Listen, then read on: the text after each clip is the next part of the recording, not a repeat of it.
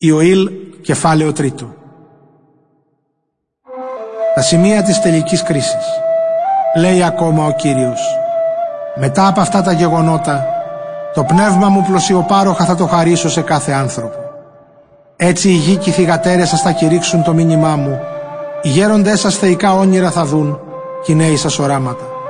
Εκείνο τον καιρό θα χαρίσω πλουσιοπάροχα το πνεύμα μου ακόμη και στους δούλους και στις δούλες και θα παρουσιάσω θαυμαστά σημάδια στα ουράνια και στη γη, αίμα, φωτιά και σύννεφα παντού.